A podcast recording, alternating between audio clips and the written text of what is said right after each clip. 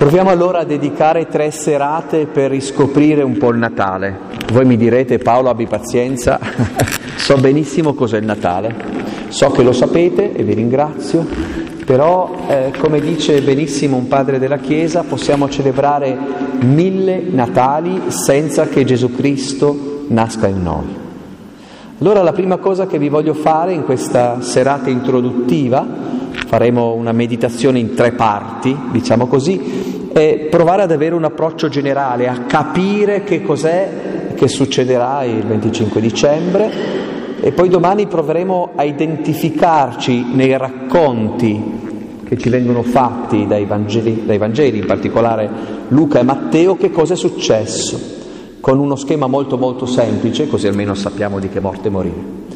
Eh, domani parleremo di chi non ha accolto, che sono la quasi totalità, e dopodomani per finire in gloria di chi ha accolto, per provare poi a fare l'ultimo pezzo di strada, cercando davvero di ritagliarci, questo è il regalo che vi auguro di farvi per questo Natale, ritagliarvi un quarto d'ora di silenzio, di preghiera, di meditazione in cui mettervi davanti a, a quella scena, no? Prima di essere travolti dalle tante cose che faremo. ok? Io so bene come funziona, anch'io sono vittima cioè che siamo già tutti un po' preoccupati di cosa accadrà il 24 e il 25. Allora, parto da alcune considerazioni. Io dico subito, chiedo scusa a prescindere, va bene? Ricordo molti anni fa, ero giovane pieno di gioia, come dice Papa Benedetto, eh, che facevo questa meditazione a degli adulti e una signora, una pia donna, una brava persona, è arrivata a un certo punto molto turbata e mi ha detto Paolo sei riuscito a rovinarmi il Natale. Ho detto grazie, non era mia intenzione. Io chiedo scusa a prescindere, va bene? Se dirò delle cose un po' forti, se dirò delle cose magari che un po' ci scuotono, non è per giocare a fare l'originale, ma per togliere tutta la polvere che si è depositata sul nostro Natale dirò delle cose in maniera forse anche un po' provocatoria. Vi chiedo la grazia fra fratelli cristiani e sorelle cristiane di prendermi per diritto, come si dice, non per storto. Prendetemi per diritto. Allora, una prima considerazione in questa nostra prima meditazione di ordine generale. Tutti voi sapete cos'è il Natale, benissimo, però, come scriveva appunto Sant'Agostino, un padre della Chiesa, possiamo celebrare mille Natali senza che veramente Gesù nasca nel nostro cuore. Natale è una festa bellissima, è una festa che portiamo tutti nel cuore, è una festa che ci è stata anche un po' rubata, è una festa che è stata anche un po' manipolata, è una festa che è stata anche un po' stravolta e a volte si corre un po' il rischio di non riconoscerla più. Allora dico una cosa un po' forte, ma lo vedo e lo credo, eh, senza fare il, il cattolico giudicante, criticone del mondo, però è vero che Natale rischia di essere una festa di compleanno in cui l'unico che manca è il festeggiato. Ricordo qualche anno fa, eh, io ho un figlio che adesso è grande ma allora era piccolo, eh, il, il giorno di Natale nel pomeriggio abbiamo visto su Disney Channel, c'era un cartone sul Natale di un'ora e mezza quattro episodi, ricordo uno con Pippo, l'altro con Topolino. Ebbene, quei fenomeni della Disney erano riusciti a fare quattro episodi sul Natale senza mai citare Gesù. Cioè era il grande assente, si parlava di renne, di elfi, di doni, di bontà, di meraviglie, tutte queste cose, dimenticandosi la cosa essenziale. Ma per quale misteriosa ragione il 24 dicembre abbiamo caricato questa data di un evento così importante? Allora partiamo appunto da questa considerazione, che Natale è stato, eh, come dire, un po' addobbato veramente di tanti significati, ma alla fine si è perso tutto. È diventato un gigantesco, bellissimo pacco con i fiocchetti, con so, il nastro giusto, con la raffia, eccetera, eccetera. Aprite dentro non c'è più niente. È un rischio che stiamo correndo? Sì, decisamente. Anche perché, permettetemi, ma è una bella festa. Vi ricordate quando eravate bambini? Sì, è la festa magica il Natale. Arriva Babbo Natale, eh, ci sono i regali, eh, qualcuno di noi ancora, voi penso tutti, la buona abitudine di venire di notte a celebrare l'Eucarestia e poi c'è il pranzo, eh, Natale con i tuoi, Pasqua con chi vuoi, insomma tutta una serie di cose che caricano a molla quello che abbiamo dentro. Il bambino e la bambina che c'è dentro di noi vive per il Natale, vive per il Natale. Natale è speranza, poi abbiate pazienza, quando vediamo un bambino tutti noi restiamo eh, colpiti, restiamo stupiti, no? Mm, devi essere un mostro, non commuoverti davanti a un neonato, vero o no? Mamme presenti, nonne presenti, zie presenti. Quando per strada, qui sul corso, vedete una neomamma con la carrozzina, tutti a fermarsi e vedere, uh, che carino! Pensate a una festa dedicata all'infanzia, una festa che esalta la parte buona che c'è dentro di noi, bellissimo, ma non è il Natale questo, non è il Natale. Cioè abbiamo preso il compleanno di Gesù, una festa che vedremo oggi, prima di leggere la parola, domani e dopodomani, che ha un profondissimo significato teologico, che scardina il nostro modo di pensare e l'abbiamo fatta diventare la festa dei buoni sentimenti. Almeno a Natale dobbiamo essere tutti buoni, il giorno dopo ci meniamo, ma a Natale tutti buoni. E ripeto, non voglio rovinarvi la festa, però c'è qualcosa che stona qui dentro, non sentite? Eh, è un punto un po' come un grande pacco, tutto infiocchettato, sempre più infiocchettato, sempre con i brillantini, sempre... ma dentro non c'è più nulla. Allora ecco la prima cosa da fare, partiamo da cosa è diventato il Natale. Provate a pensare oggi, mi è piaciuto quello che diceva Don Enzo, tornate a casa stanotte, ma anche domani mattina, pensate un po' ai vostri Natali. Io ne ho fatti 54.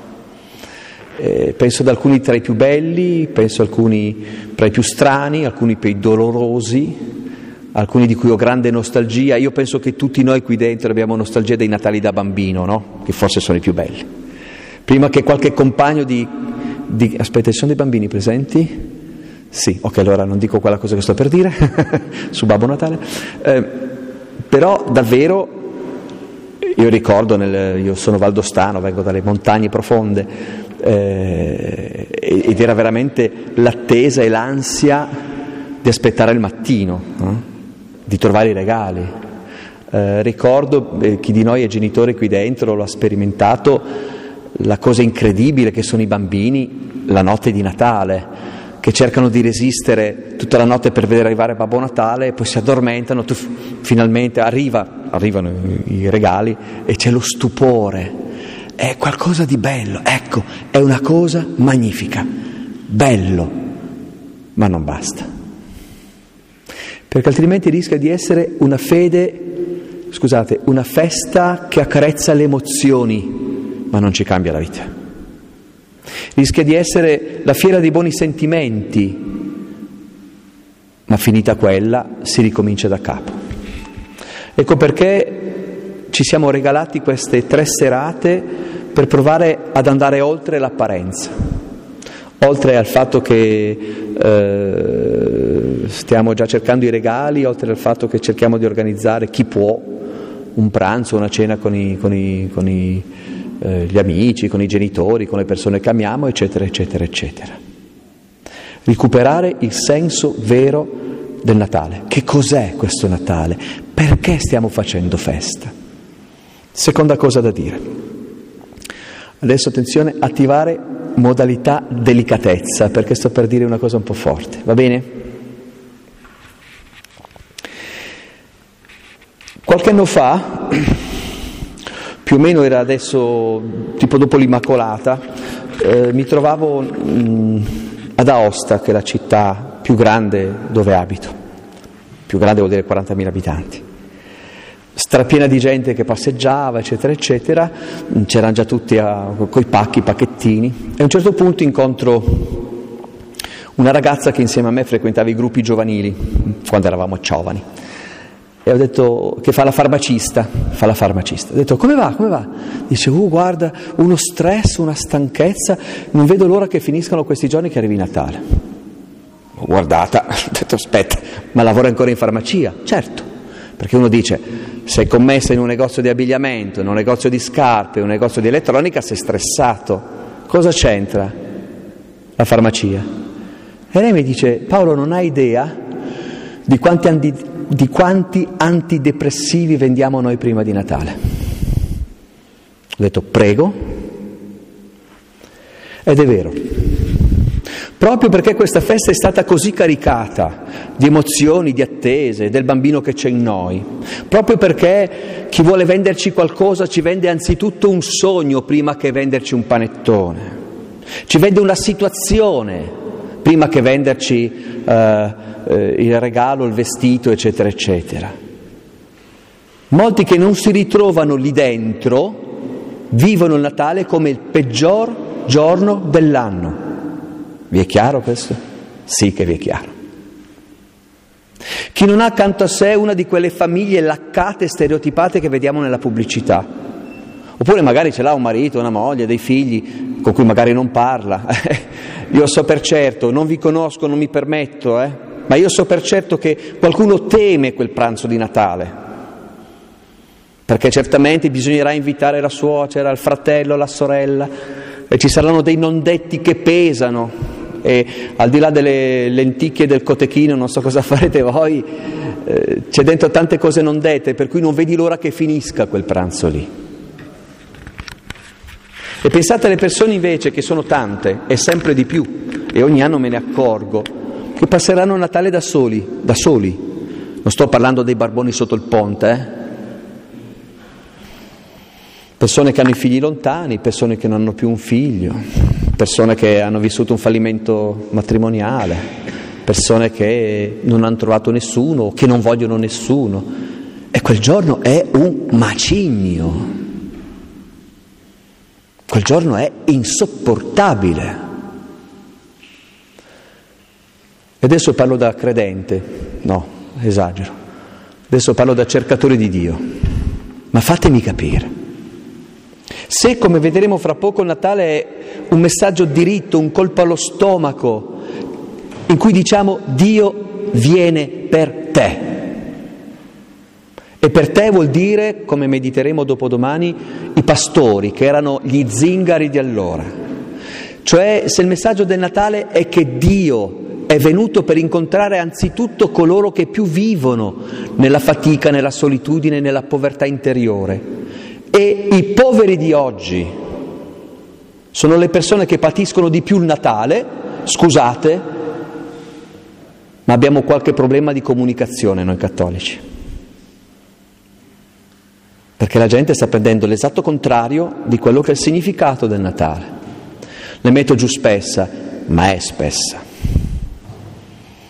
E mi vengono in mente mentre parlo uomini e donne normali come noi, che per tutta una serie di ragioni non hanno avuto la possibilità di avere una vita magari come avrebbero desiderato, ma senza chissà che cosa.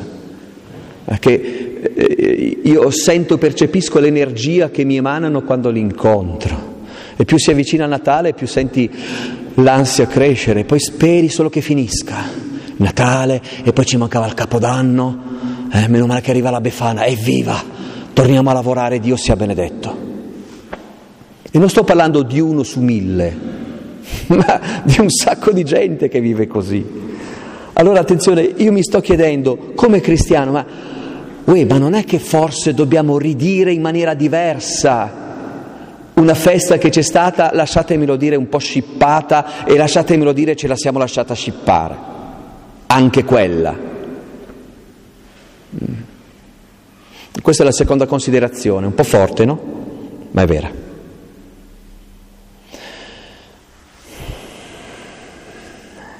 Vi ho detto questo Natale che rischia di essere la festa di compleanno senza festeggiato, peggio, questo Natale che rischia per molte persone che erano i primi destinatari dell'annuncio del Natale il peggior giorno dell'anno, quindi probabilmente dobbiamo un po' recuperarlo, a partire da noi, a partire di, di, da quello che viviamo.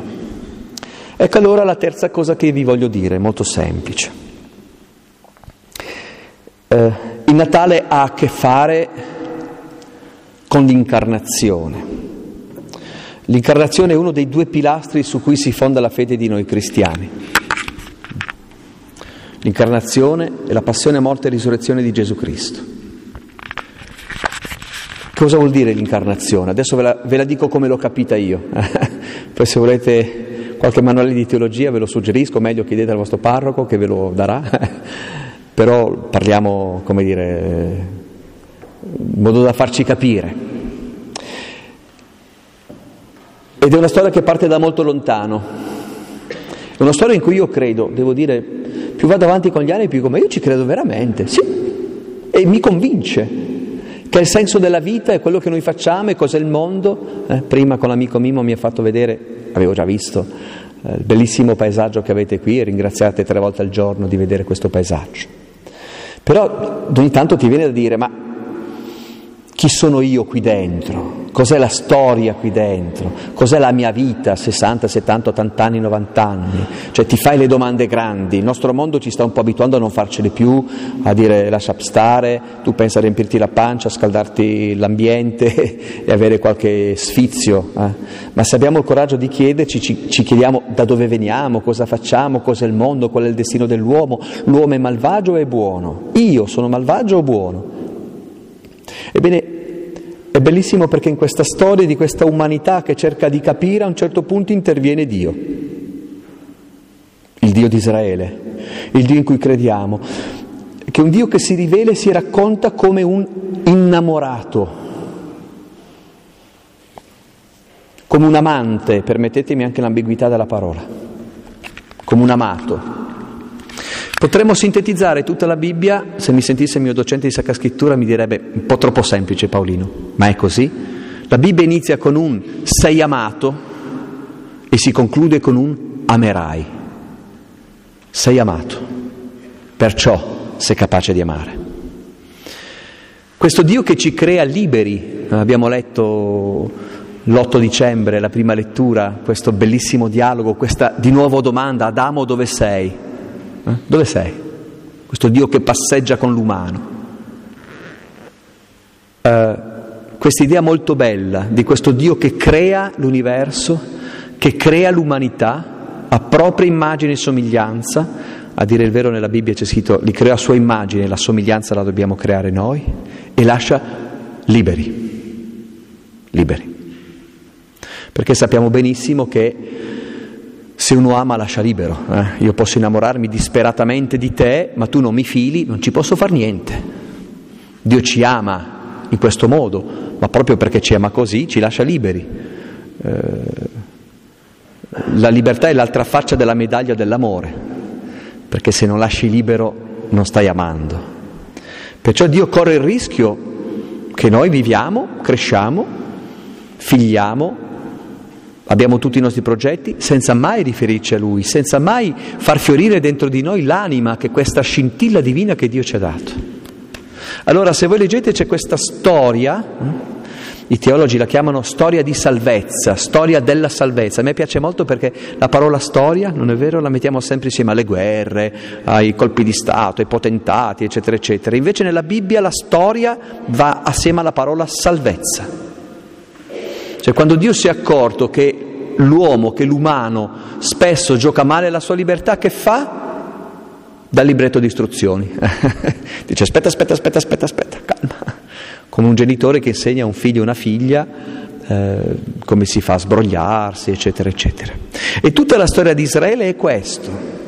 I patriarchi, storie bellissime, bellissime.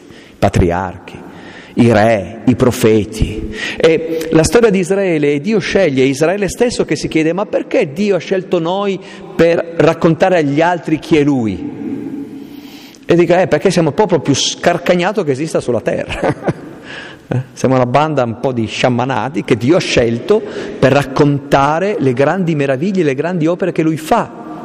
Questo è il compito del popolo di Israele. Il problema è che tutto un, su e giù, su e giù, su e giù, su e giù, su e giù, va, non va, sì bello, ma poi ci sono gli idoli, no, ma Dio è straordinario, però chi se ne frega dell'alleanza, eccetera, eccetera, eccetera. Come dice la lettera di Paolo Apostolo a Tito, nella pienezza dei tempi, Dio dice, sapete che c'è? Non, San Paolo non scrive così, ma il significato è questo. Dio dice, sapete che c'è? Poiché l'umano, non riesce, nonostante tutti i suoi sforzi, a incontrare Dio, avere un'idea precisa di Lui. Un grande teologo della storia della Chiesa, San Tommaso d'Aquino, dice Dio si è incarnato perché connaturalmente noi abbiamo un'idea distorta di Dio, alla fine gli proiettiamo addosso le nostre maschere e permettetemi di dire anche noi cristiani cattolici. Molti di noi hanno un'orribile idea di Dio, Dio che ti manda le disgrazie, Dio che ti mette alla prova, tutte cose che non c'entrano nulla con la scrittura. Allora Dio a un certo punto dice, sapete che c'è, non sono bastati i profeti, vengo io, vengo io. Ieri sera eh, ho raggiunto questi amici in questo paese, nella provincia di Bergamo, ci siamo sentiti al telefono eh, la, la, famiglia che mi ospitava ha detto aspetta che portiamo la macchina in garage, la tua macchina, eh, eh, io ti vado davanti, tu seguimi. Io non l'ho visto passare, a un certo punto lui mi chiama, ma dove sei? Dico, eh dove sei tu? allora mi dice, dimmi cos'hai intorno. E io ho detto, ma qui c'è una rotonda, a destra c'è una pizzeria, resta lì che ti vengo incontro. Dio ha fatto così, ha detto, restate lì, vengo io. Questo è l'incarnazione. Questo Dio che si rivela, che viene con sguardo d'uomo, che viene con parole di uomo, che si incarna, diventa carne, pianta la sua tenda in mezzo a noi, scrive Giovanni nel suo prologo, per stare con noi, per stare con noi. Ecco allora che cos'è il Natale. Noi celebriamo il momento in cui Dio si è fatto uomo. Quarta cosa, io non credo in Dio, io credo nel Dio di Gesù, è un'altra cosa. Cioè Gesù non è uno qualunque, non è uno con una grande sensibilità spirituale, come uno dei maestri di spiritualità della storia, dell'umanità, che ne so, da Confucio al Mahatma Gandhi. Dio non è così, e Gesù non è così, eh? Noi crediamo e ancora crediamo che Gesù è il rivelatore del Padre, perché Lui e il Padre sono una cosa sola. Come dire, da quando c'è Gesù non dobbiamo più spaccarci la testa in quattro per dire chissà come è fatto Dio. Lo sappiamo come è fatto Dio, lo sappiamo. Perciò è un momento così importante. Perciò per noi come diremo nelle antifone, adesso fra poco inizieremo le, le, antifone della novena, eccetera, eccetera, e poi il giorno di Natale diremo è apparsa la salvezza, eh, citando il profeta Isaia. È apparsa la salvezza al popolo che camminava nelle tenebre, vide una grande luce. Questo è Natale. È una nascita, Natale vuol dire nascita, una nascita mia, non di Gesù. Una nascita mia. Allora è interessante perché il tempo di avvento che stiamo celebrando è caratterizzato da queste tre venute di Cristo. Gesù è venuto nella storia, io voglio essere molto chiaro con voi, non diciamo ai nostri bambini che Gesù bambino nasce, è già nato, no? non prendiamolo in giro. Gesù è già nato nella storia, è venuto, ci ha salvati e tornerà nella gloria. Non so se lo sapevate, ma noi stiamo aspettando il ritorno glorioso di Gesù Cristo, ve l'hanno detto? Sì? Ok. Perché ci comportiamo come se non aspettassimo un bel niente o sì? Questa tensione che era palpabile nelle prime comunità, che le sentivi quando leggi San Paolo, vedi che c'era tutto un frizzantino di gente che dice Maranatà, torna al Signore Gesù nella gloria. E in questa terra di mezzo, in questo tempo di mezzo ci siamo noi. Ci siamo noi. Quanto ha riflettuto San Paolo visto che Gesù era in ritardo? Allora Paolo fa tutta la teoria, sapete, del corpo, dice ma noi siamo il corpo, lui è il capo, quindi se lui tornasse prima e il corpo non è ancora formato saremo un mostro. Questo è il tempo della Chiesa, cioè della comunità amata dal Signore, del nuovo Israele, della profezia di una nuova umanità. Sì, questa Chiesa scarcagnata di cui facciamo esperienza, dovrebbe essere questo, o potrebbe diventare questo. Ebbene, fra queste due venute ci siamo noi, ma questo è molto bello da un punto di vista spirituale. Il Signore adesso chiede di nascere in me. Eh, ma Paolo, io da tantissimo tempo che seguo il Signore, bravo, bene, ottimo. Ma Paolo 2019 non è Paolo 2018, né tantomeno Paolo 2008 e nemmeno Paolo 1978. Noi abbiamo continuamente bisogno che il Signore nasca in noi, perciò ci fermiamo e facciamo quattro settimane di avvento, meditiamo sulle figure, no? abbiamo eh, la prima domenica dell'anno di Matteo, abbiamo eh, letto il Vangelo bellissimo, uno preso, l'altro lasciato, di tutti noi a dire speriamo di essere lasciati, oh, speriamo di essere presi, cosa volete vivere la vostra vita? Eh? Come un ladro viene nella notte e benissimo commenta il caro amico Hermes Ronchi, sì, perché Dio ci considera un tesoro prezioso da rubare. Vieni Signore, prendimi, fammi tuo. Ecco, in questa venuta del tempo di mezzo, tra la prima venuta di Cristo e la seconda ci siamo noi. L'incarnazione riguarda me, riguarda me. Perciò ci stiamo preparando. Ora, voglio essere molto chiaro, ma siete persone intelligenti. Non vi sto dicendo speriamo che abbiate delle apparizioni, Dio ci scampi dalle apparizioni, per carità. Ma in ciascuno di noi nella preghiera, nel silenzio, nella meditazione, meditando la parola, lasciandola calare dopo, giorno dopo giorno, possiamo fare esperienza di rinascita. E noi come Nicodemo diciamo come può un uomo rinascere dall'alto quando, no, può rinascere quando è vecchio, può forse tornare nel grembo di sua madre poi? Giovanni capitolo 3. E Gesù dice, Nico, svegliati, Bisogna rinascere dall'alto, dall'alto. La nostra vita è una continua rinascita. Quando pensiamo di aver tirato i remi in barca, di aver fatto quello che dovevamo fare, che poi chi ce l'ha chiesto? Dio no, di sicuro. A quel punto il Signore dice, forza, rinasci, rinasci. Io sono con te, io sono in mezzo a voi. Allora permettetemi, visto che Sto guardando l'ora così, sono eh, nei tempi che mi sono dato. Permettetemi di far notare una cosa, un po' berichina, eh? non so se è vero, ma a me viene un dubbio. Se questo è il significato del Natale, mi seguite? Cioè il Signore viene e dice, io sono qua. Non è che per caso ci siamo persi per strada qualche pezzo. Non è che il Natale probabilmente dice l'esatto contrario di quello che stiamo pensando. Mi spiego. Il mondo oggi pensa un po' Dio non c'è, vero o no? Dio assente. Uh, ieri parlavo con gli amici di Bergamo citando alcuni dati sociologici, di interviste. In questo momento in Italia il 30% degli italiani dice che non gli interessa avere una fede. Il 30% nel 2000 erano il 12%. Ok? Uh, quindi c'è un po' questa idea, Dio non c'è, se c'è non mi interessa. Il Natale dice il contrario, sei tu che non ci sei. Dio è venuto, ma avete visto che accoglienza abbiamo fatto? Che figura! C'è un poeta polacco molto bello che dice eh, Dio entrò nella stanza e l'uomo non c'era. Siamo noi gli assenti, non lui. Siamo noi gli assenti.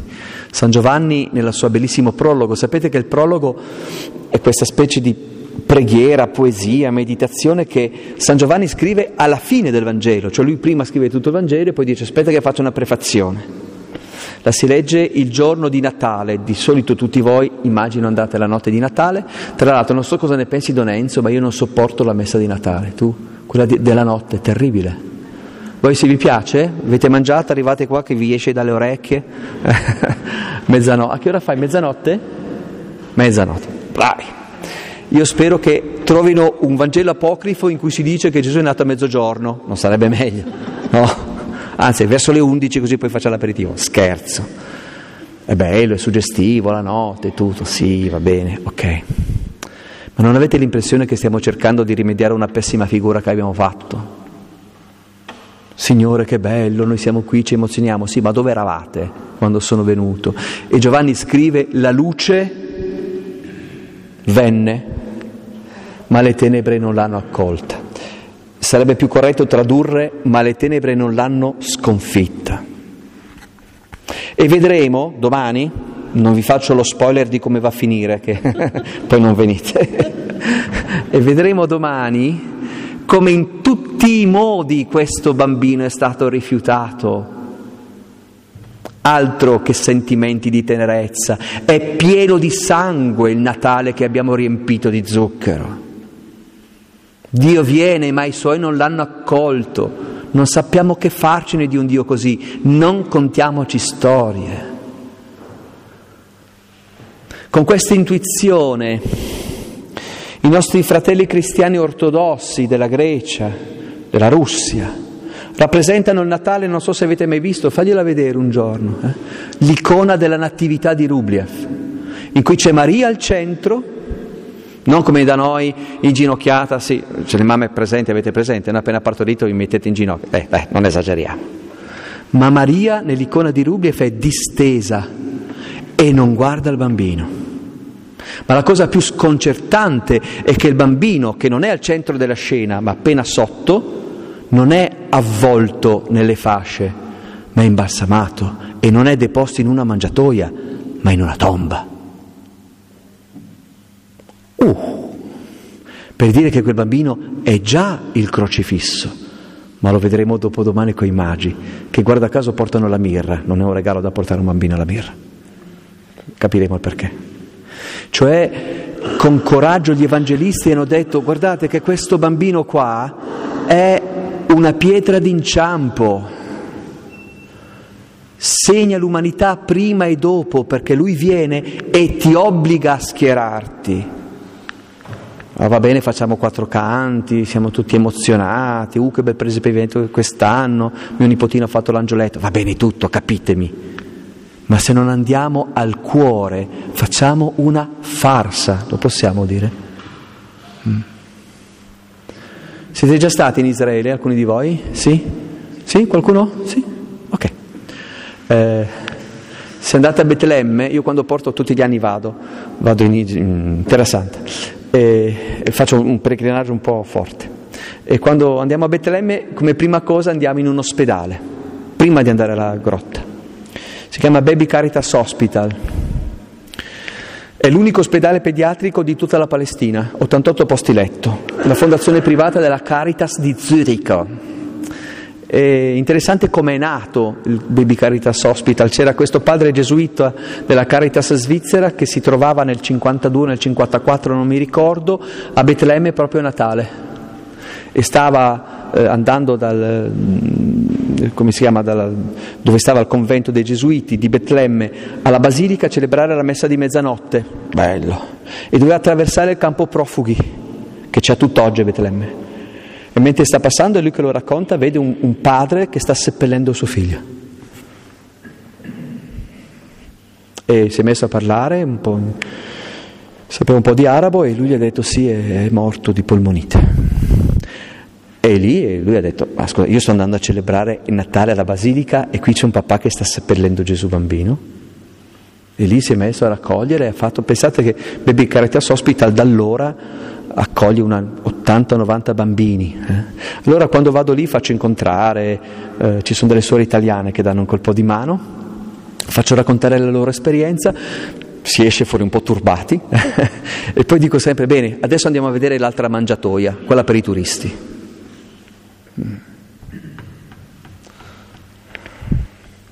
Io credo che dobbiamo recuperare questa forza del Natale, anche se un po' destabilizzante. Non è che ci impietosiamo davanti al bambino che muore di fame, non prendiamo le scorciatoie, qui parliamo di conversione, Signore, vieni, io ti accolgo, io ci sono, mi accorgo che ci sei.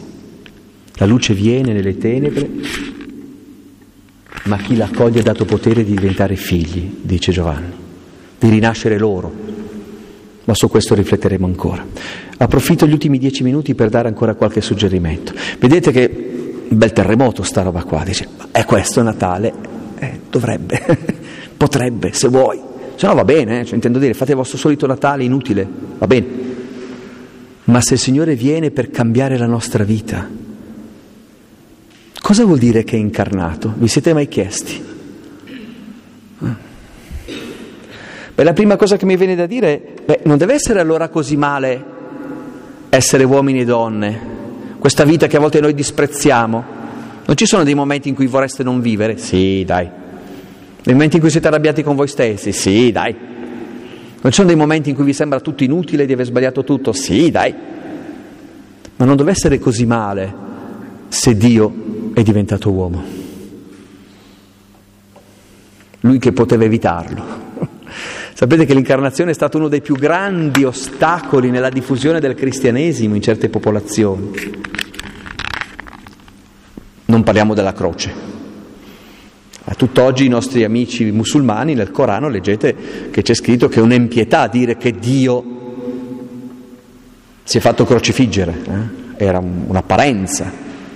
Quando Paolo, eh, ricordate l'Areopago, negli atti raccontato, dice davanti ai greci che lui considerava dei su- superiori, no? cercatori di Dio, eccetera, eccetera, e dice, ecco, avete fatto un monumento al Dio ignoto, che non si sa mai se scontentiamo qualche divinità. Io vi dico che è il Dio ignoto, Gesù Cristo risuscitato dai morti.